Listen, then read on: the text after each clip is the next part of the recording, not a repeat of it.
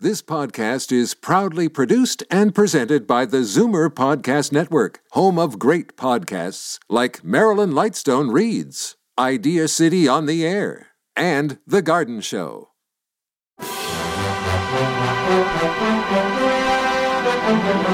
It's Zoomer Radio's Theater of the Mind with Frank Proctor. Open your mind as we fill your head with amazing thrills, chills, and laughs. Theater of the Mind. The best love programs from radio's golden age. Only on Zoomer Radio. Now, here is your master storyteller, Frank Proctor. Well, thank you, and welcome to the show. If you're looking for Tales of the Macabre, you found the right show. We go back to 1942 tonight from the old time radio series Suspense.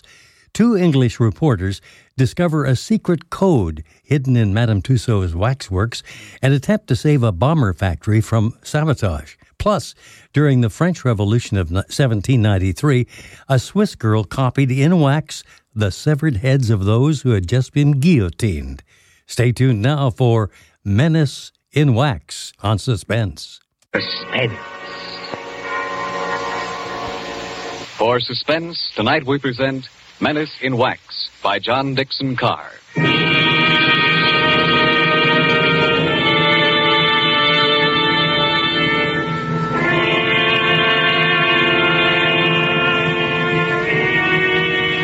During the French Revolution of 1793, a Swiss girl copied in wax the severed heads of those who had just been guillotined. She married a Frenchman named Tussaud and came to London, and she founded Madame Tussaud's Waxworks.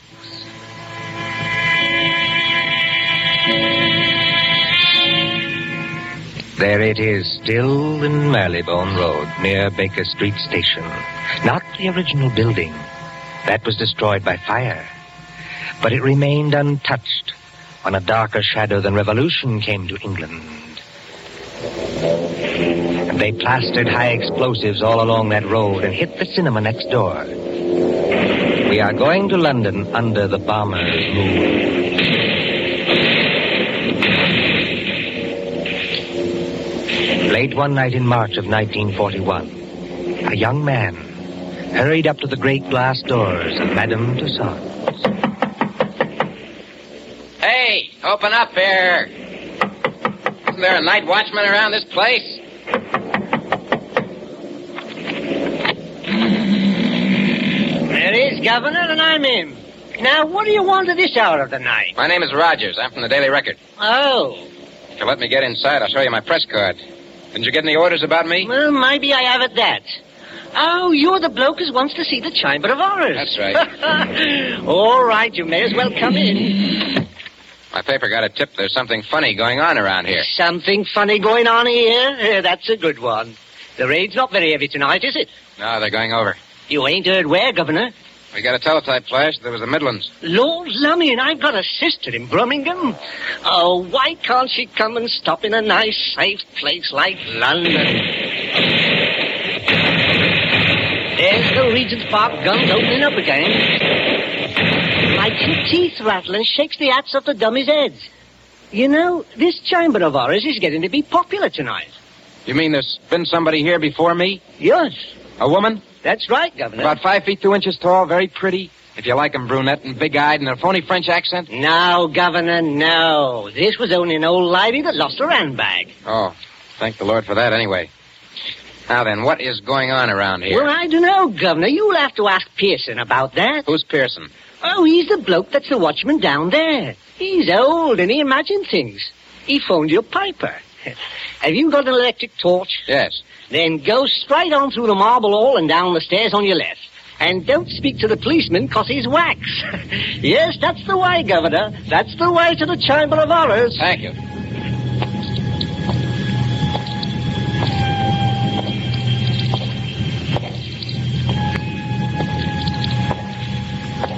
Pearson.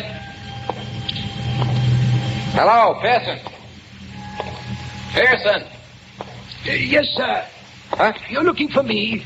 Oh, uh, gee, I didn't see you there. I must have thought you were one of these wax dummies. Uh, ugly dim light, isn't it? Yes.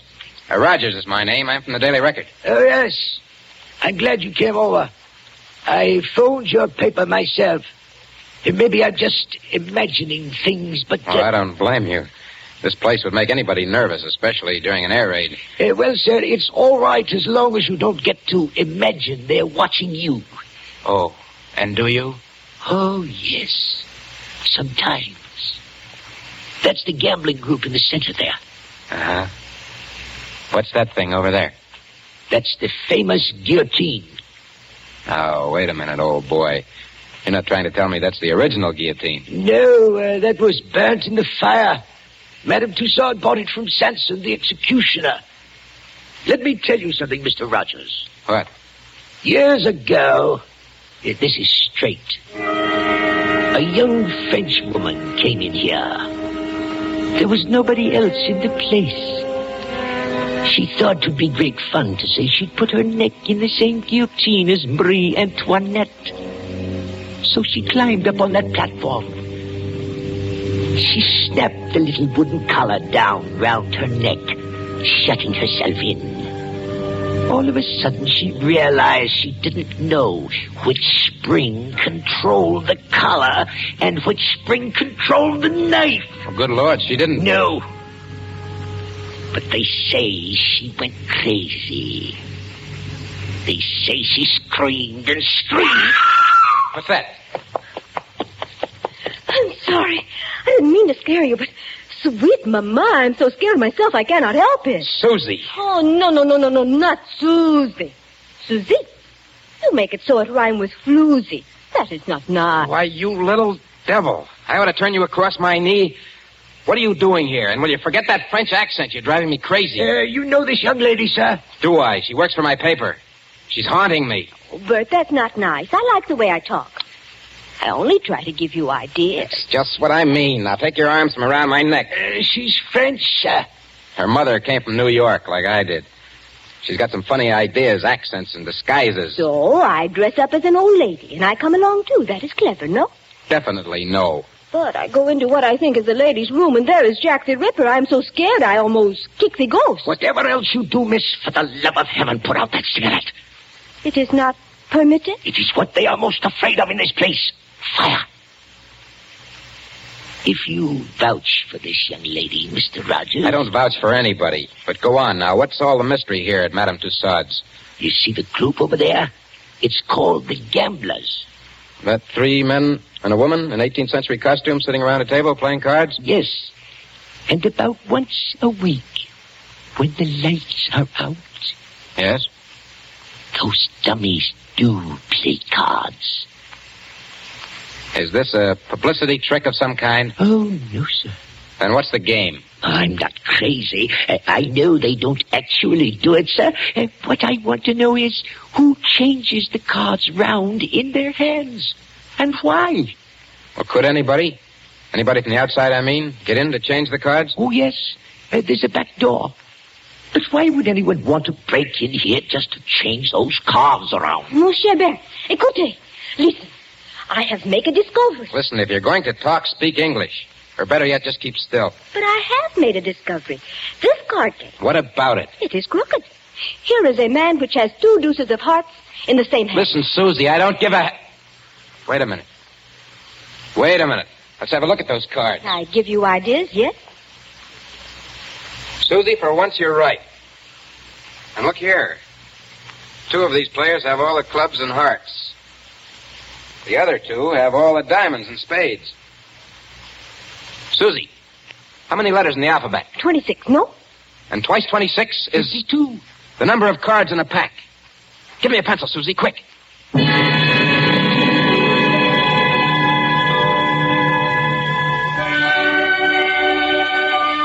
The War Office, Whitehall. MI5, headquarters of military intelligence. There next morning in the map room used as an office by Colonel Warrender. Mr. Rogers, I'm a busy man. I appreciate that, Colonel Warrender. Anyhow, sit down. Thank you, sir. Now, what's all this? These cards you claim form a code, is that it? Yes, sir. Now, look, sir. Let each letter of the alphabet represent a card in clubs and hearts.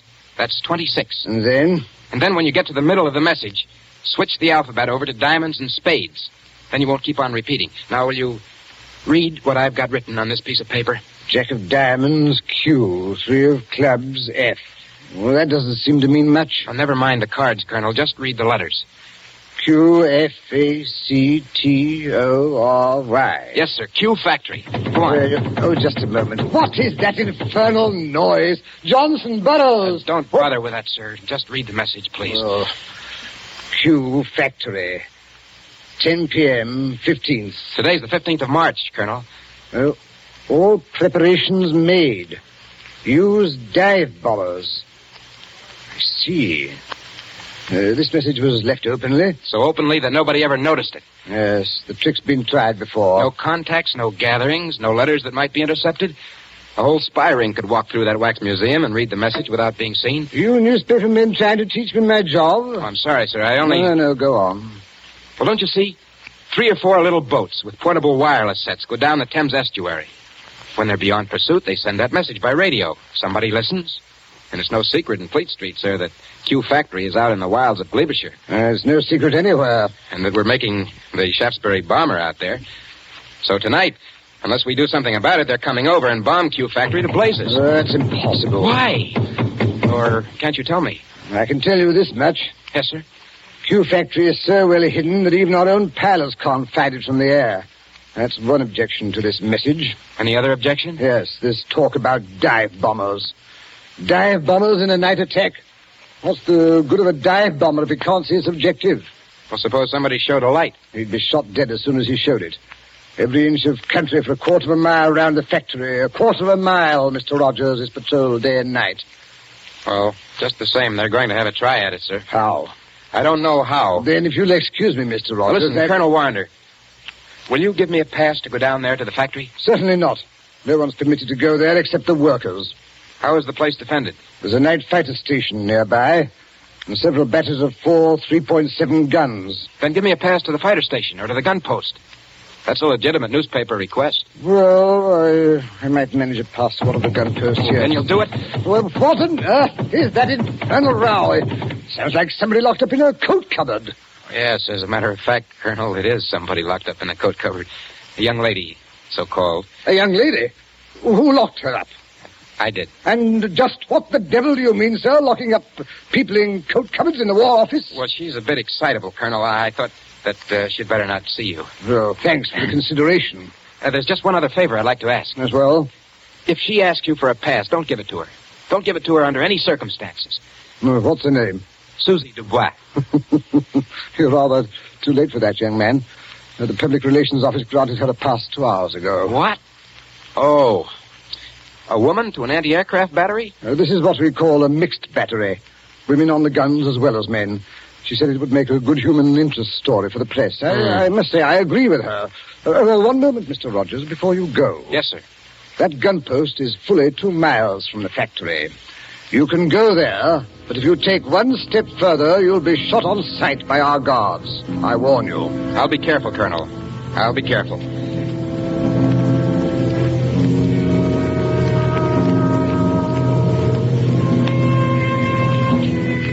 Somewhere in the West Country, a yellow moon shines over bare trees.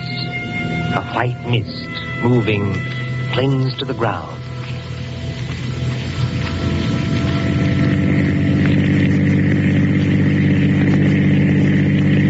Susie, are you sure we're on the right road? Ah, monsieur, they have taken away all the signposts in case there is an invasion. I know that.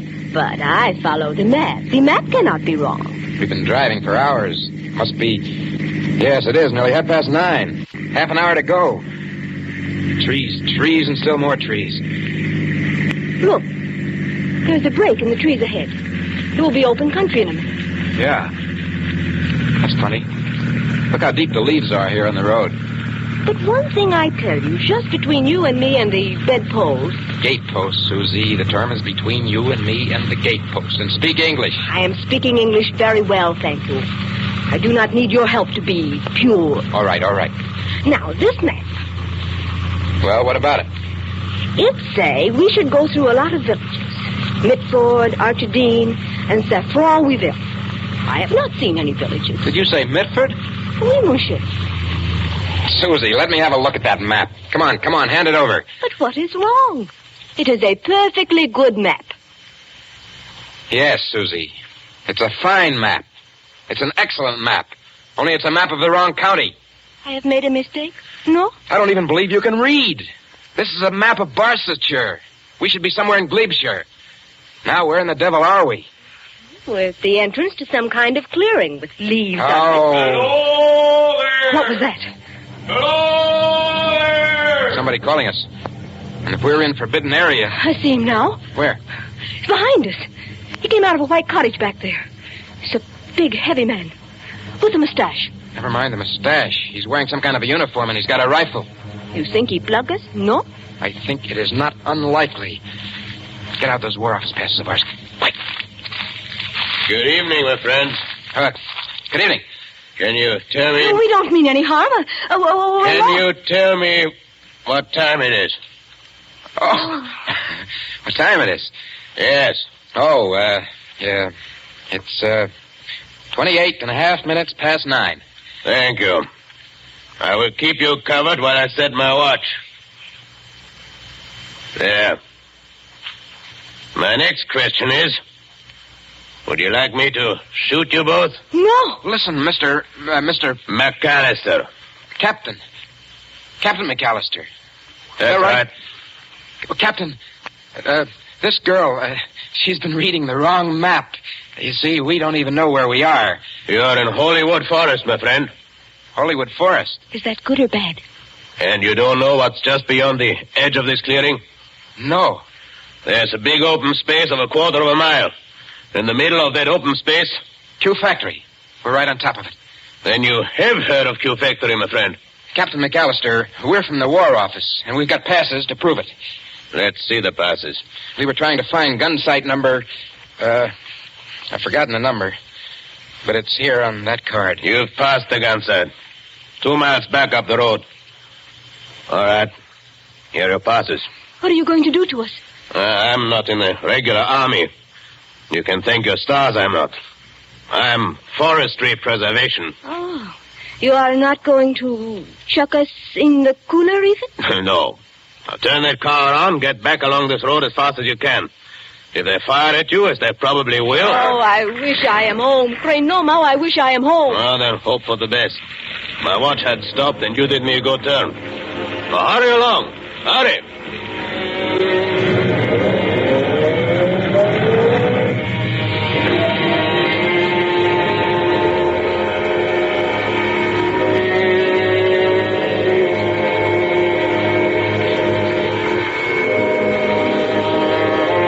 The gun sight of heavy Ack battery.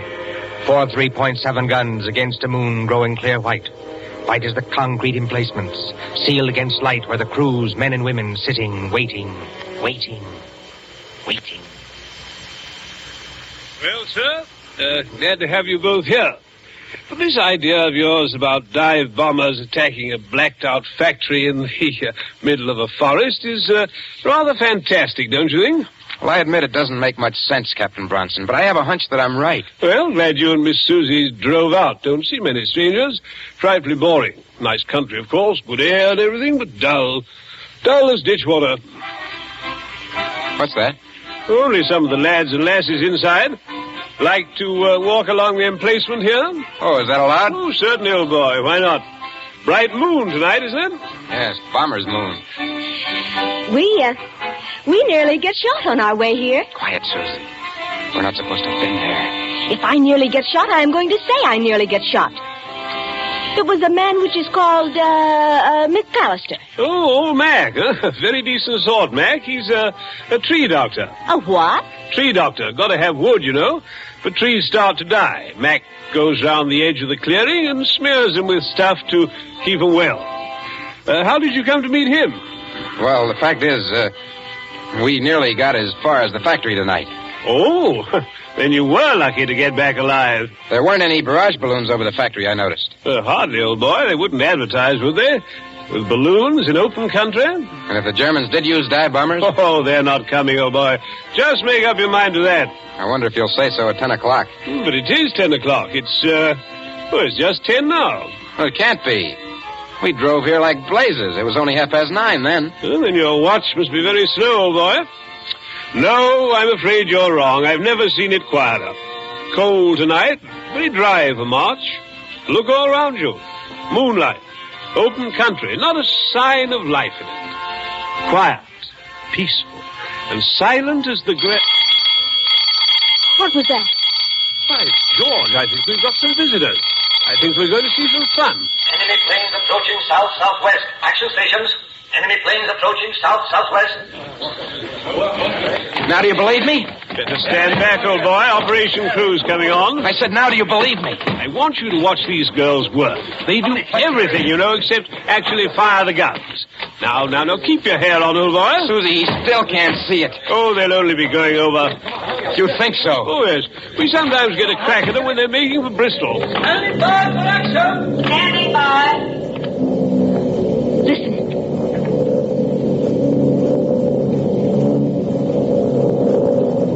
I have heard that noise a thousand times. But every time I hear it, I get sick. Well, they're flying ruddy low, you know. Just what I was thinking.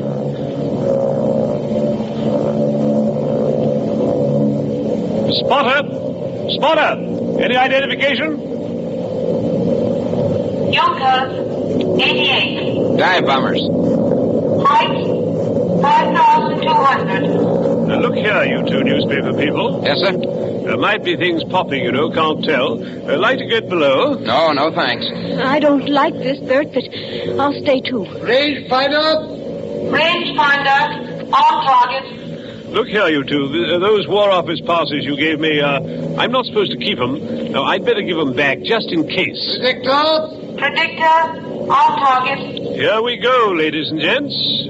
Fire. Stand by. Predictor on target. Fire. Stand by.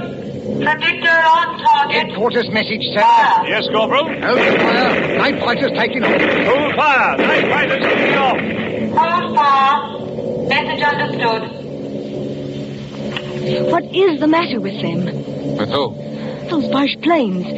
They're still a good way off, but they don't come any closer. Hmm. Must be going over after all. They're circling. I think they're waiting for a signal. Anyhow, here are your War Office passes. You, well, you seem to have got them all smeared with oil. Oil? That is all right, mon cher. When we get them back from Captain McAllister, they have oil on them. I think maybe he dropped them on the leaves because there's oil on the tires of the car, too. Then I think how always in this we meet things that burn. At Madame Tussaud's last night, they would not let me smoke a cigarette in case of fire. Fire. That's it, fire. What's the matter with you, old boy? Why did that fella, way out at the end of nowhere, want to know what time it was? Are you scatty? McAllister, you told me so yourself. He goes around the edges of the clearing and smears the trees with stuff to keep them well. Well, what about it? Suppose it was crude oil. Suppose between each tree he laid an invisible fuse of dead leaves soaked in oil. I, uh, I don't understand. In 30 seconds, a complete square of fire runs around the limits of the factory grounds.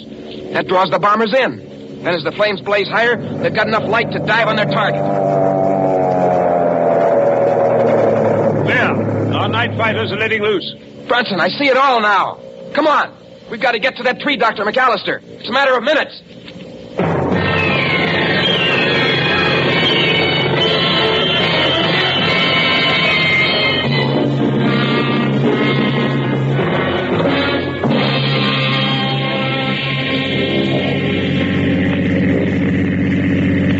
Susie, is Branson following in the car behind us? Yes.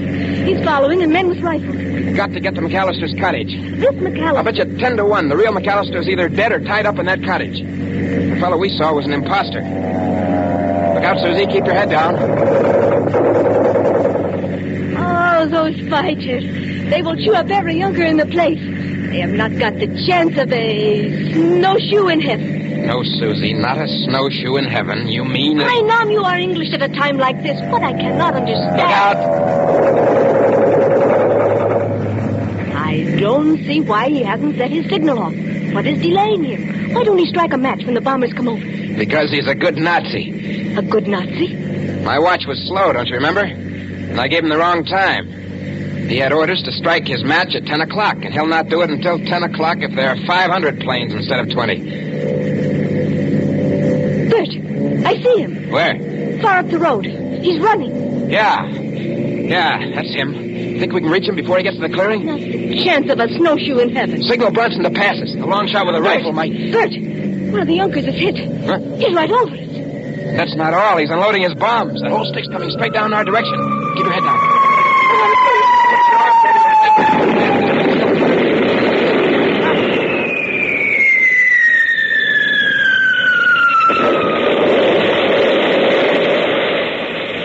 Are you all right? I.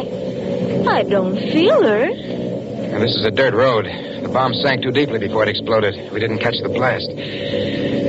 Come on, Susie. McAllister was just ahead of us. Come on, let's get out. We can't drive any farther. This road is full of bomb craters. Wait a minute, Susie. There's McAllister. He. He is dead. Yes, Susie. Killed by a Nazi bomb. Look, on the ground. What are those two white cards? Oh. Hmm. They're all smeared with oil. It must have fallen out of McAllister's pocket just before he got hit. Let's see. Huh. what do you know? What are the cards, Bert? Two tickets for Madame Tussaud's Waxworks. I'm afraid our friend's never going to get to use them. Not the chance of a snowshoe in heaven.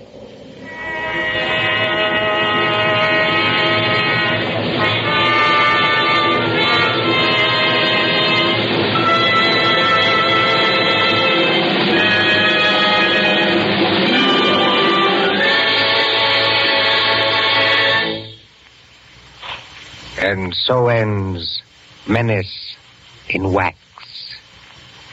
Tonight's story of suspense. Columbia presents these stories of mystery and intrigue and dangerous adventure for your relaxation and enjoyment. Next Tuesday, there'll be another in this series. Same hour, 9.30 Eastern Wartime. William Spear, the producer. John Dietz, the director. Bernard Herman, the composer, conductor. John Dixon Carr, the author. Our collaborators on Suspense.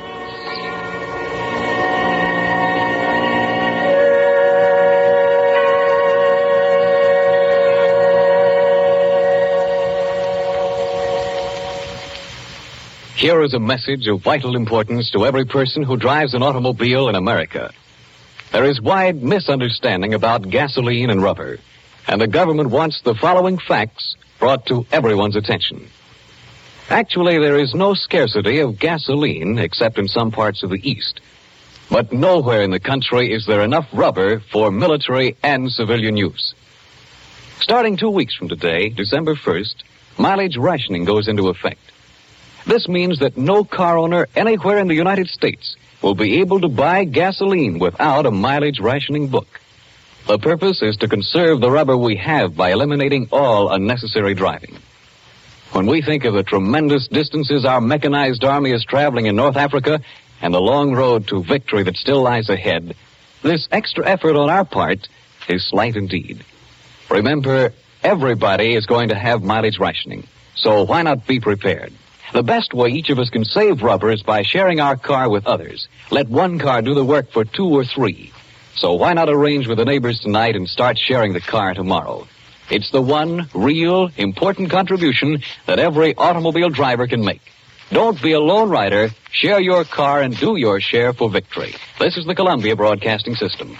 Stay tuned for Father Knows Best next on Theater of the Mind. Time now for Robert Young to lead the cast of Father Knows Best and the tale of his daughter Betty dreaming of being a star on the silver screen.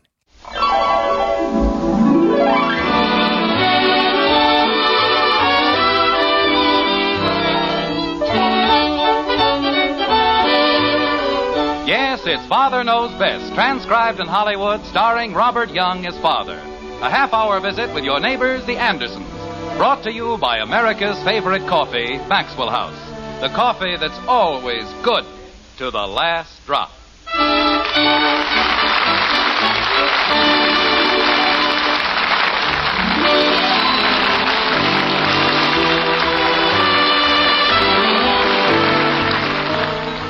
To be or not to be, that's quite a question, isn't it?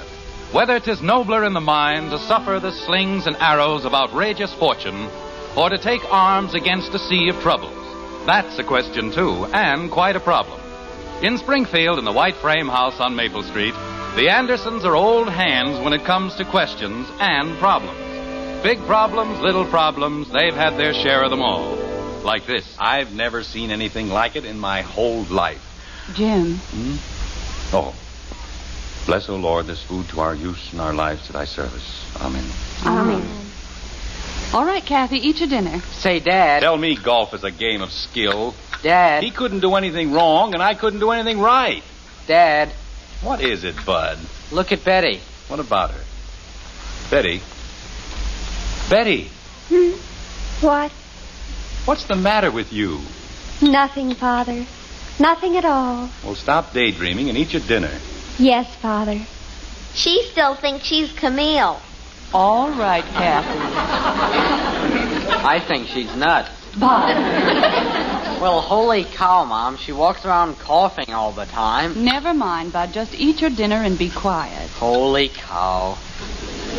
You know what he did on the sixth hole, Margaret? He sliced one out of bounds, it hit a tree, and bounced right back on the green. Yes, dear. That's a great way to win the semifinals, isn't it? Skill. Huh. Daddy, What is it, Kathy? why did they call Marguerite the Lady of the Camellias? Because that's what she wore, camellias. Now forget about it and eat your dinner. Gee whiz. Betty, will you please pass the butter? Father, What is it, Betty? it's very kind of you, monsieur, to speak to me so gently. What? Here is the butter. Oh, for crying out loud. Betty, what in the name of. What's gotten into you? Why, nothing, Father. Well, then stop it. The play is over. You were wonderful. You were sensational, but it's over. Now come on back to earth. It's all right, Jim. It may take her a few days, but she'll get over it. I know, but a man can stand just so much. We've had Camille for breakfast, dinner, and supper for the last month, and I'm getting sick of it. If this keeps up, she won't be in any more plays, and that's a promise. What a play. Oh, Armand, I love you. Nobody even got shot or anything. Father, What is it, Betty? do you know who was in the audience last night? We were. A talent scout from Hollywood. Wouldn't it be wonderful? Betty, Yes, Father. don't fall into the swimming pool. What? Betty, I saw the show last night, and, well, this is a practical world. You've got to realize. Jim. Margaret, I'm merely trying to explain to her. Jim, she's so young. Let her dream, just for a little while. Well, I think the entire thing is ridiculous. Me too. Eat your dinner and be quiet. Gee whiz. I'm going to dedicate myself, my entire life, to the theater. Bud, pass the potatoes, please. Do you want to know why? No. Come on, Bud. Here you are, Dad. Thank you. Because there are moments when I lose myself in that dream. Because there are days when I am weary of the life I lead and imagine that I have another. Because in the midst of my turbulent existence, though my reason, my pride, my senses are alive, my heart is so tired of never finding tender understanding. Little do people care. Ah, shut up.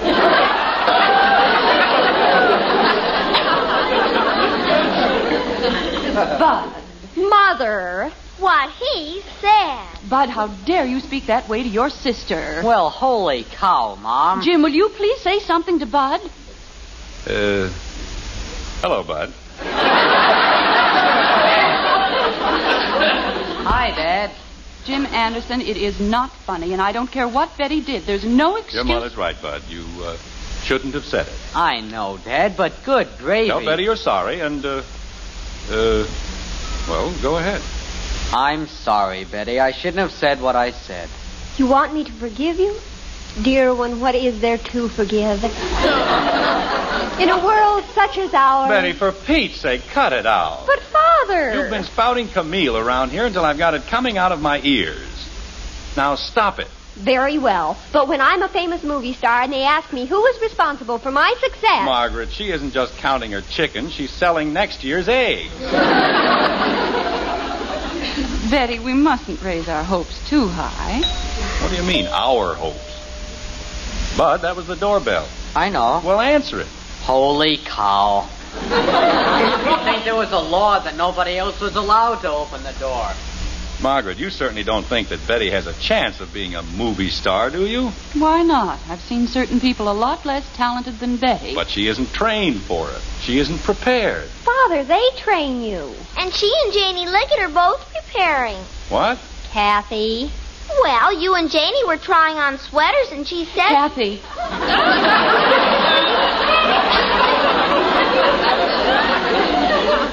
Kathy, why don't you go in and do your homework? I haven't finished my milk. Well, finish it.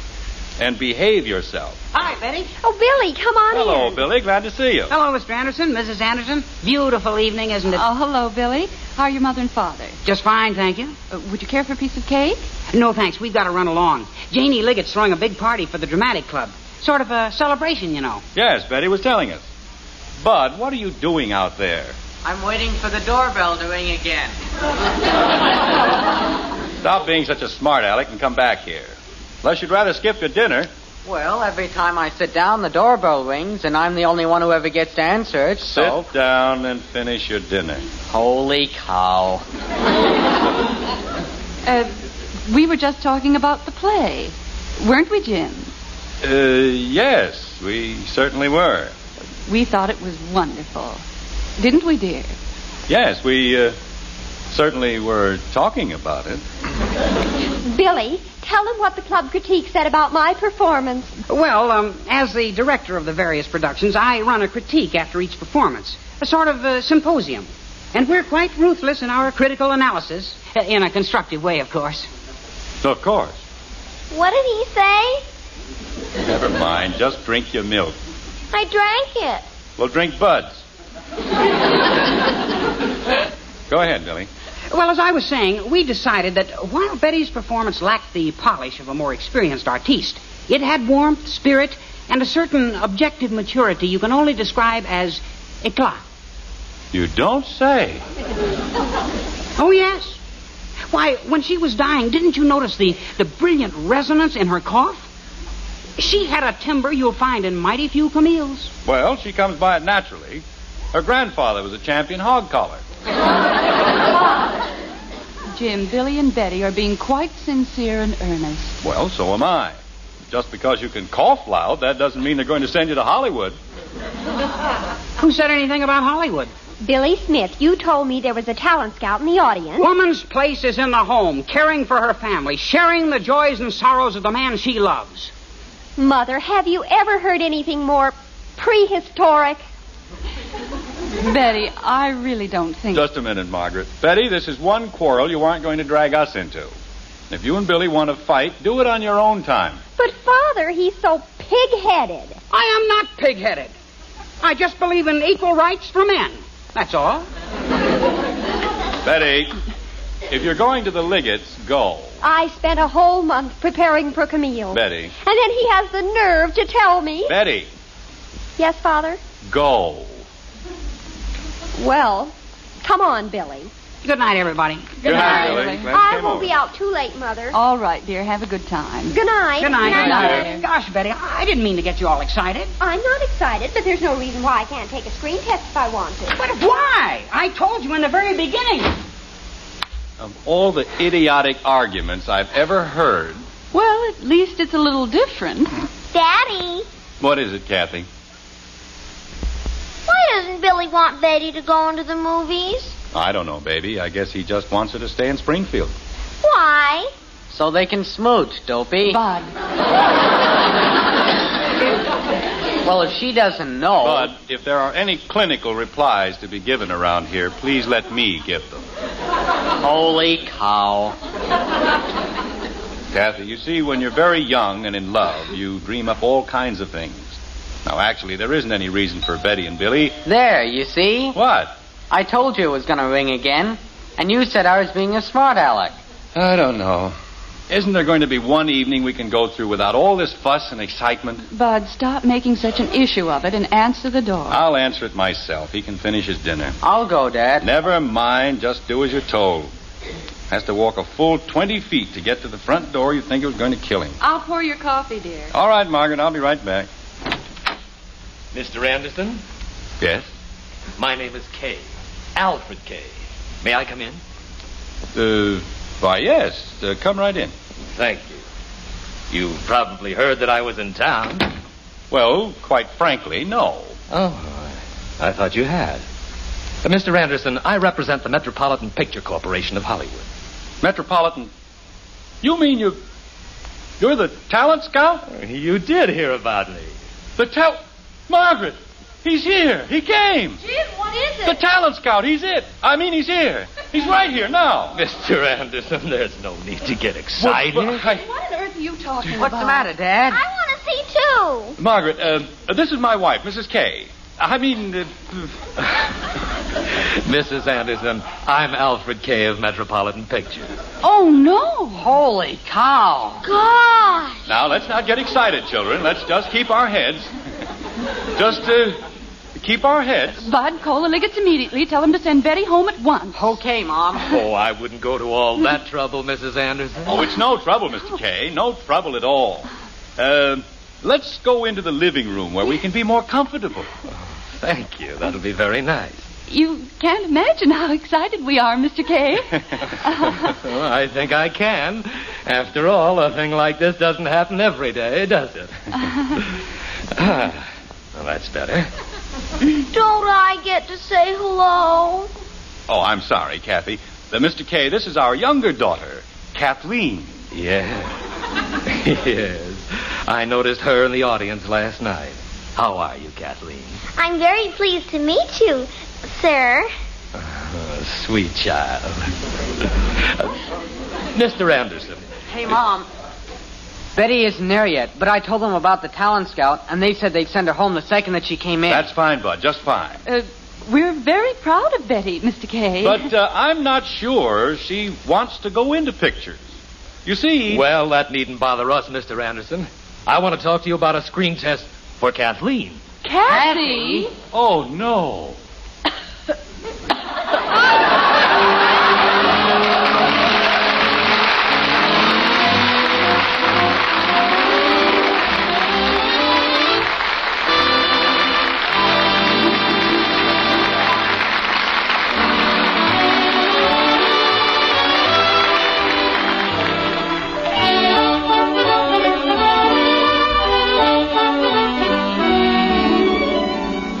A cup of coffee keeps right on making good news these days.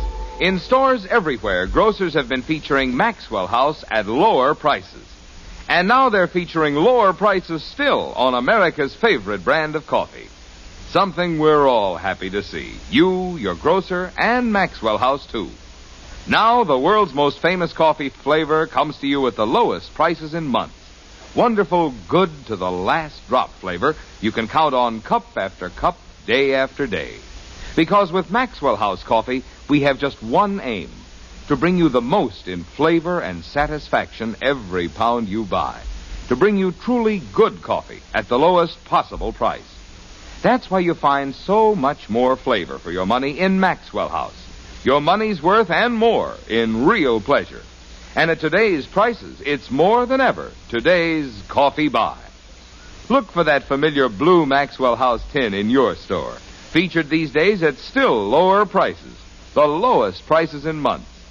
See how much you enjoy a cup of coffee that's always good to the last drop.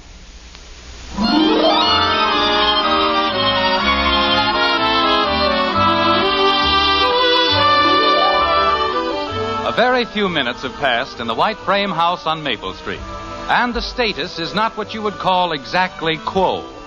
Betty is on her way back from the Liggetts to meet the talent scout, and Billy Smith, who is jealous, doesn't want her to meet the talent scout. We think. But that's all right because the talent scout has left anyway. And besides, he didn't want Betty, he wanted Kathy.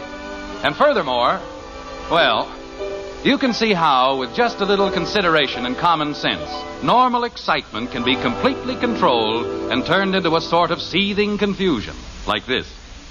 But, Daddy, you said you didn't want me to go into the movies. I know, but you didn't have to tell him you'd rather be a lady wrestler. well, I would. Jim, I'm worried. About what? About Betty. What are we going to tell her? What can we tell her?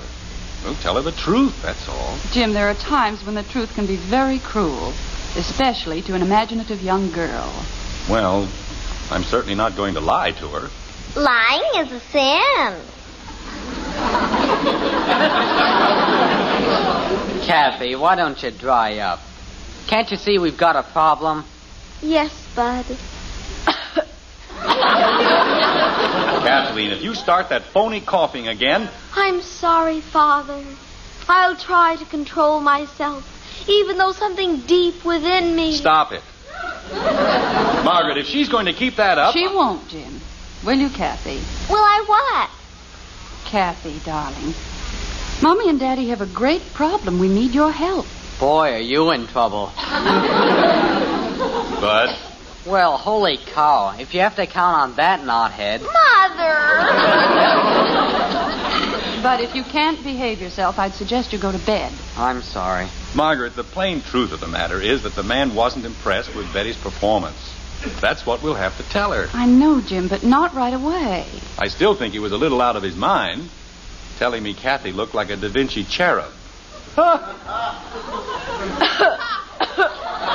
Kathy, stop it. I'm sorry, Daddy. I forgot. Margaret, Yes, dear. do you suppose we made a mistake? We could have sent her all the way out to California. Jim. What have you got against California?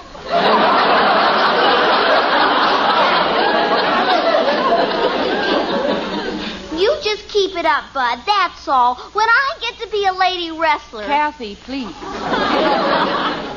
We have a very great favor to ask of you, and we haven't very much time. Margaret, I say you're making a mistake. Tell Betty the truth, and if she isn't big enough to take it. Jim, believe me, this is one time when the truth is a very dangerous thing.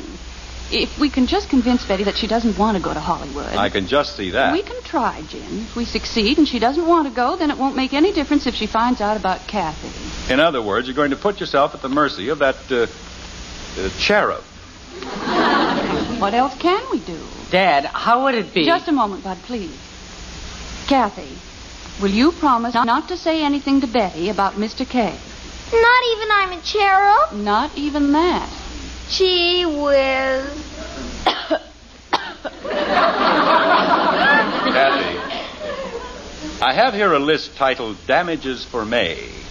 Kathleen Anderson. Four windows, one windshield, two rose bushes, one shrub, Is that just May? first half. Gosh. Well? Okay, Mommy. I won't talk. Thank you, dear. Boy, parents can sure louse up your life. Kathy. Mother! We're in the living room, Betty. Remember, Kathy, not a word. Okay. Kathy.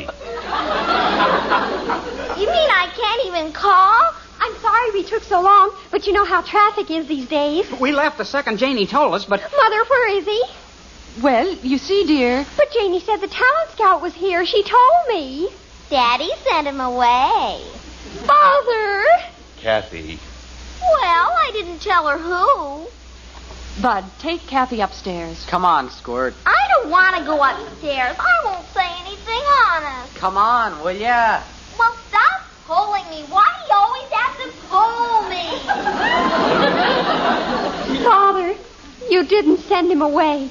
Tell me you didn't send him away. I'm sorry, Betty, but I did. Oh, Father, Betty, your father and I felt it was. my entire life is ruined.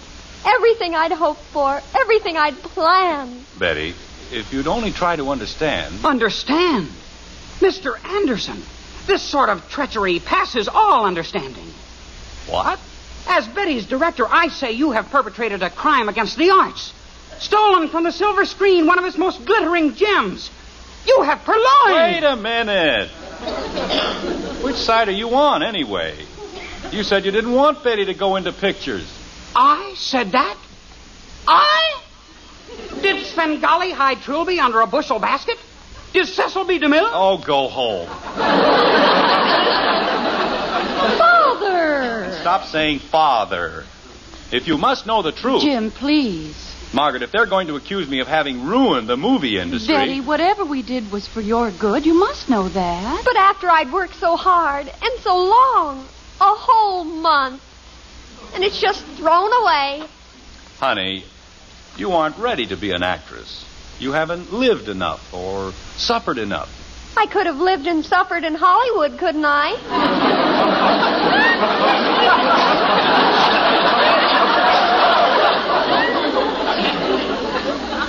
Betty's a great actress. One of the greatest I've ever directed.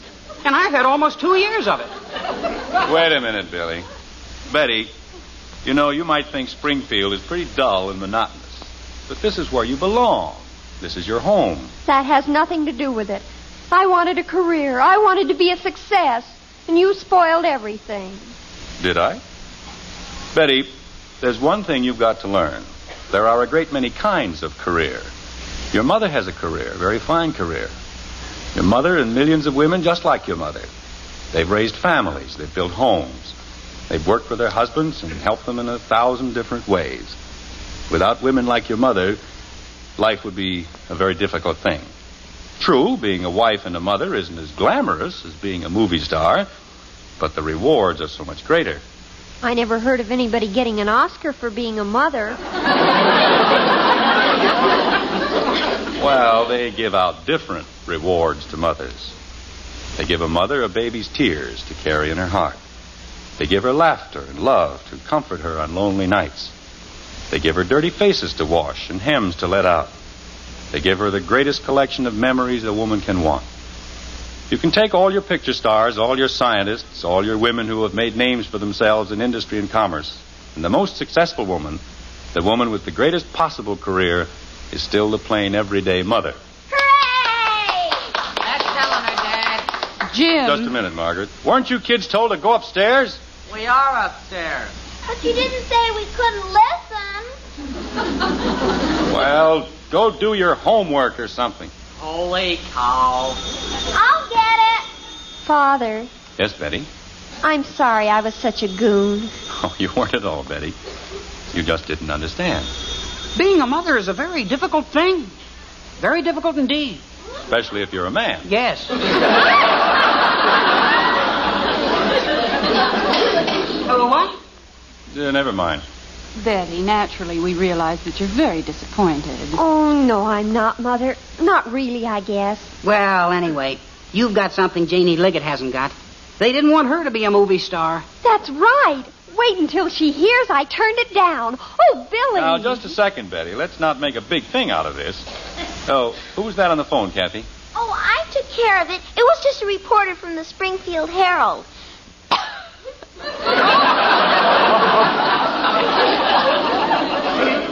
Kathy, Yes, Father. what did he want? Oh, information about the screen test. Jim, you'd better call them back. Oh, he doesn't have to, Mommy. I told the man everything he wanted to know. Which is what? Well, he wanted to know if it was true that Miss Betty Anderson had been offered a screen test. And what did you tell him? I told him, yes. Hmm. Oh. And I told him she turned it down and he wanted to know why. So I told him. Kathy, what did you tell him? Well, just what you said. I told him that Betty didn't want to go to Hollywood, and he said why. And I told him she was going to stay in Springfield on account of she was going to be a mother.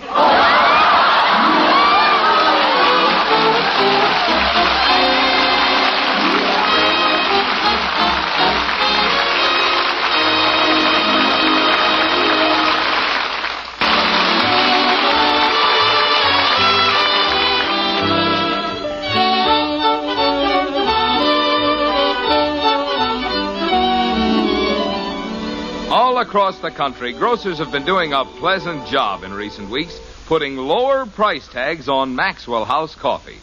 And now those grocers are doing the job again. Yes, these days they're featuring Maxwell House at lower prices still, the lowest prices in months. Certainly that's welcome news for you folks who drink Maxwell House every day. And for you who haven't been getting that wonderful good to the last drop flavor, now's the time to bring home a blue Maxwell House tin. Find out how much more real enjoyment there is in a cup of coffee when it brings you the world's most famous flavor. Flavor you can count on always because we're mighty proud of it. And we'll never compromise on the quality of a single pound. For truly good coffee, for today's coffee buy, look for Maxwell House. Featured these days at the lowest prices in months. It's always good to the last drop.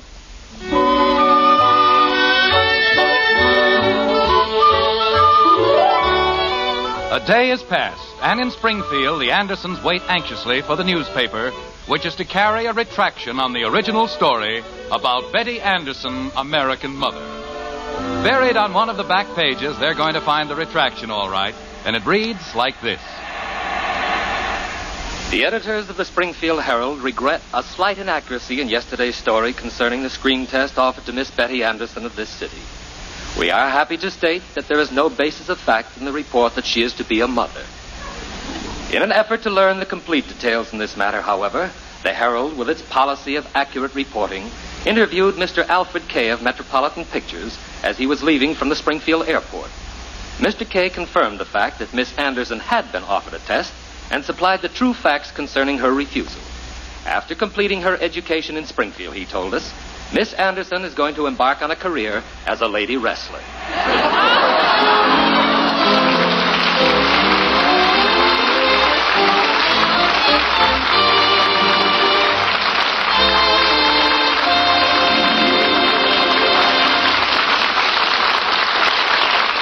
The instant coffee with a famous flavor. That's Instant Maxwell House, the happiest combination in coffee.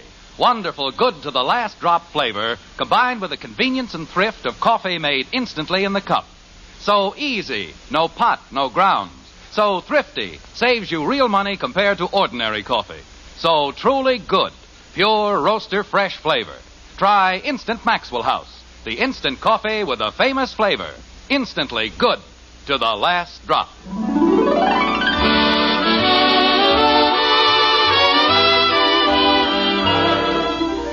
Join us again next week when we'll be back with Father Knows Best, starring Robert Young as Jim Anderson, with Roy Bargy and the Maxwell House Orchestra, and yours truly, Bill Foreman. Don't forget, membership cards for the Robert Young Good Drivers Club are waiting for you at your local NBC station. Get a man to man or dad to daughter pledge and sign up today. Be a good driver. Get your membership card in the Robert Young Good Drivers Club today. Now, until next Thursday, good night and good luck from the makers of Maxwell House, America's favorite brand of coffee. Always good to the last drop. Father Knows Best was transcribed in Hollywood and written by Ed James. Thank you for listening. Tomorrow night, it's Bold Venture, starring Humphrey Bogart and Lauren Bacall, followed by The Red Skelton Show. Thanks to Paul Stringer and Joel Schoenwell for technical support. The executive producer for Theater of the Mind is Moses Neimer. I'm Frank Proctor. Have a great night. This podcast is proudly produced and presented by the Zoomer Podcast Network, home of great podcasts like Marilyn Lightstone Reads, Idea City on the Air, and The Garden Show.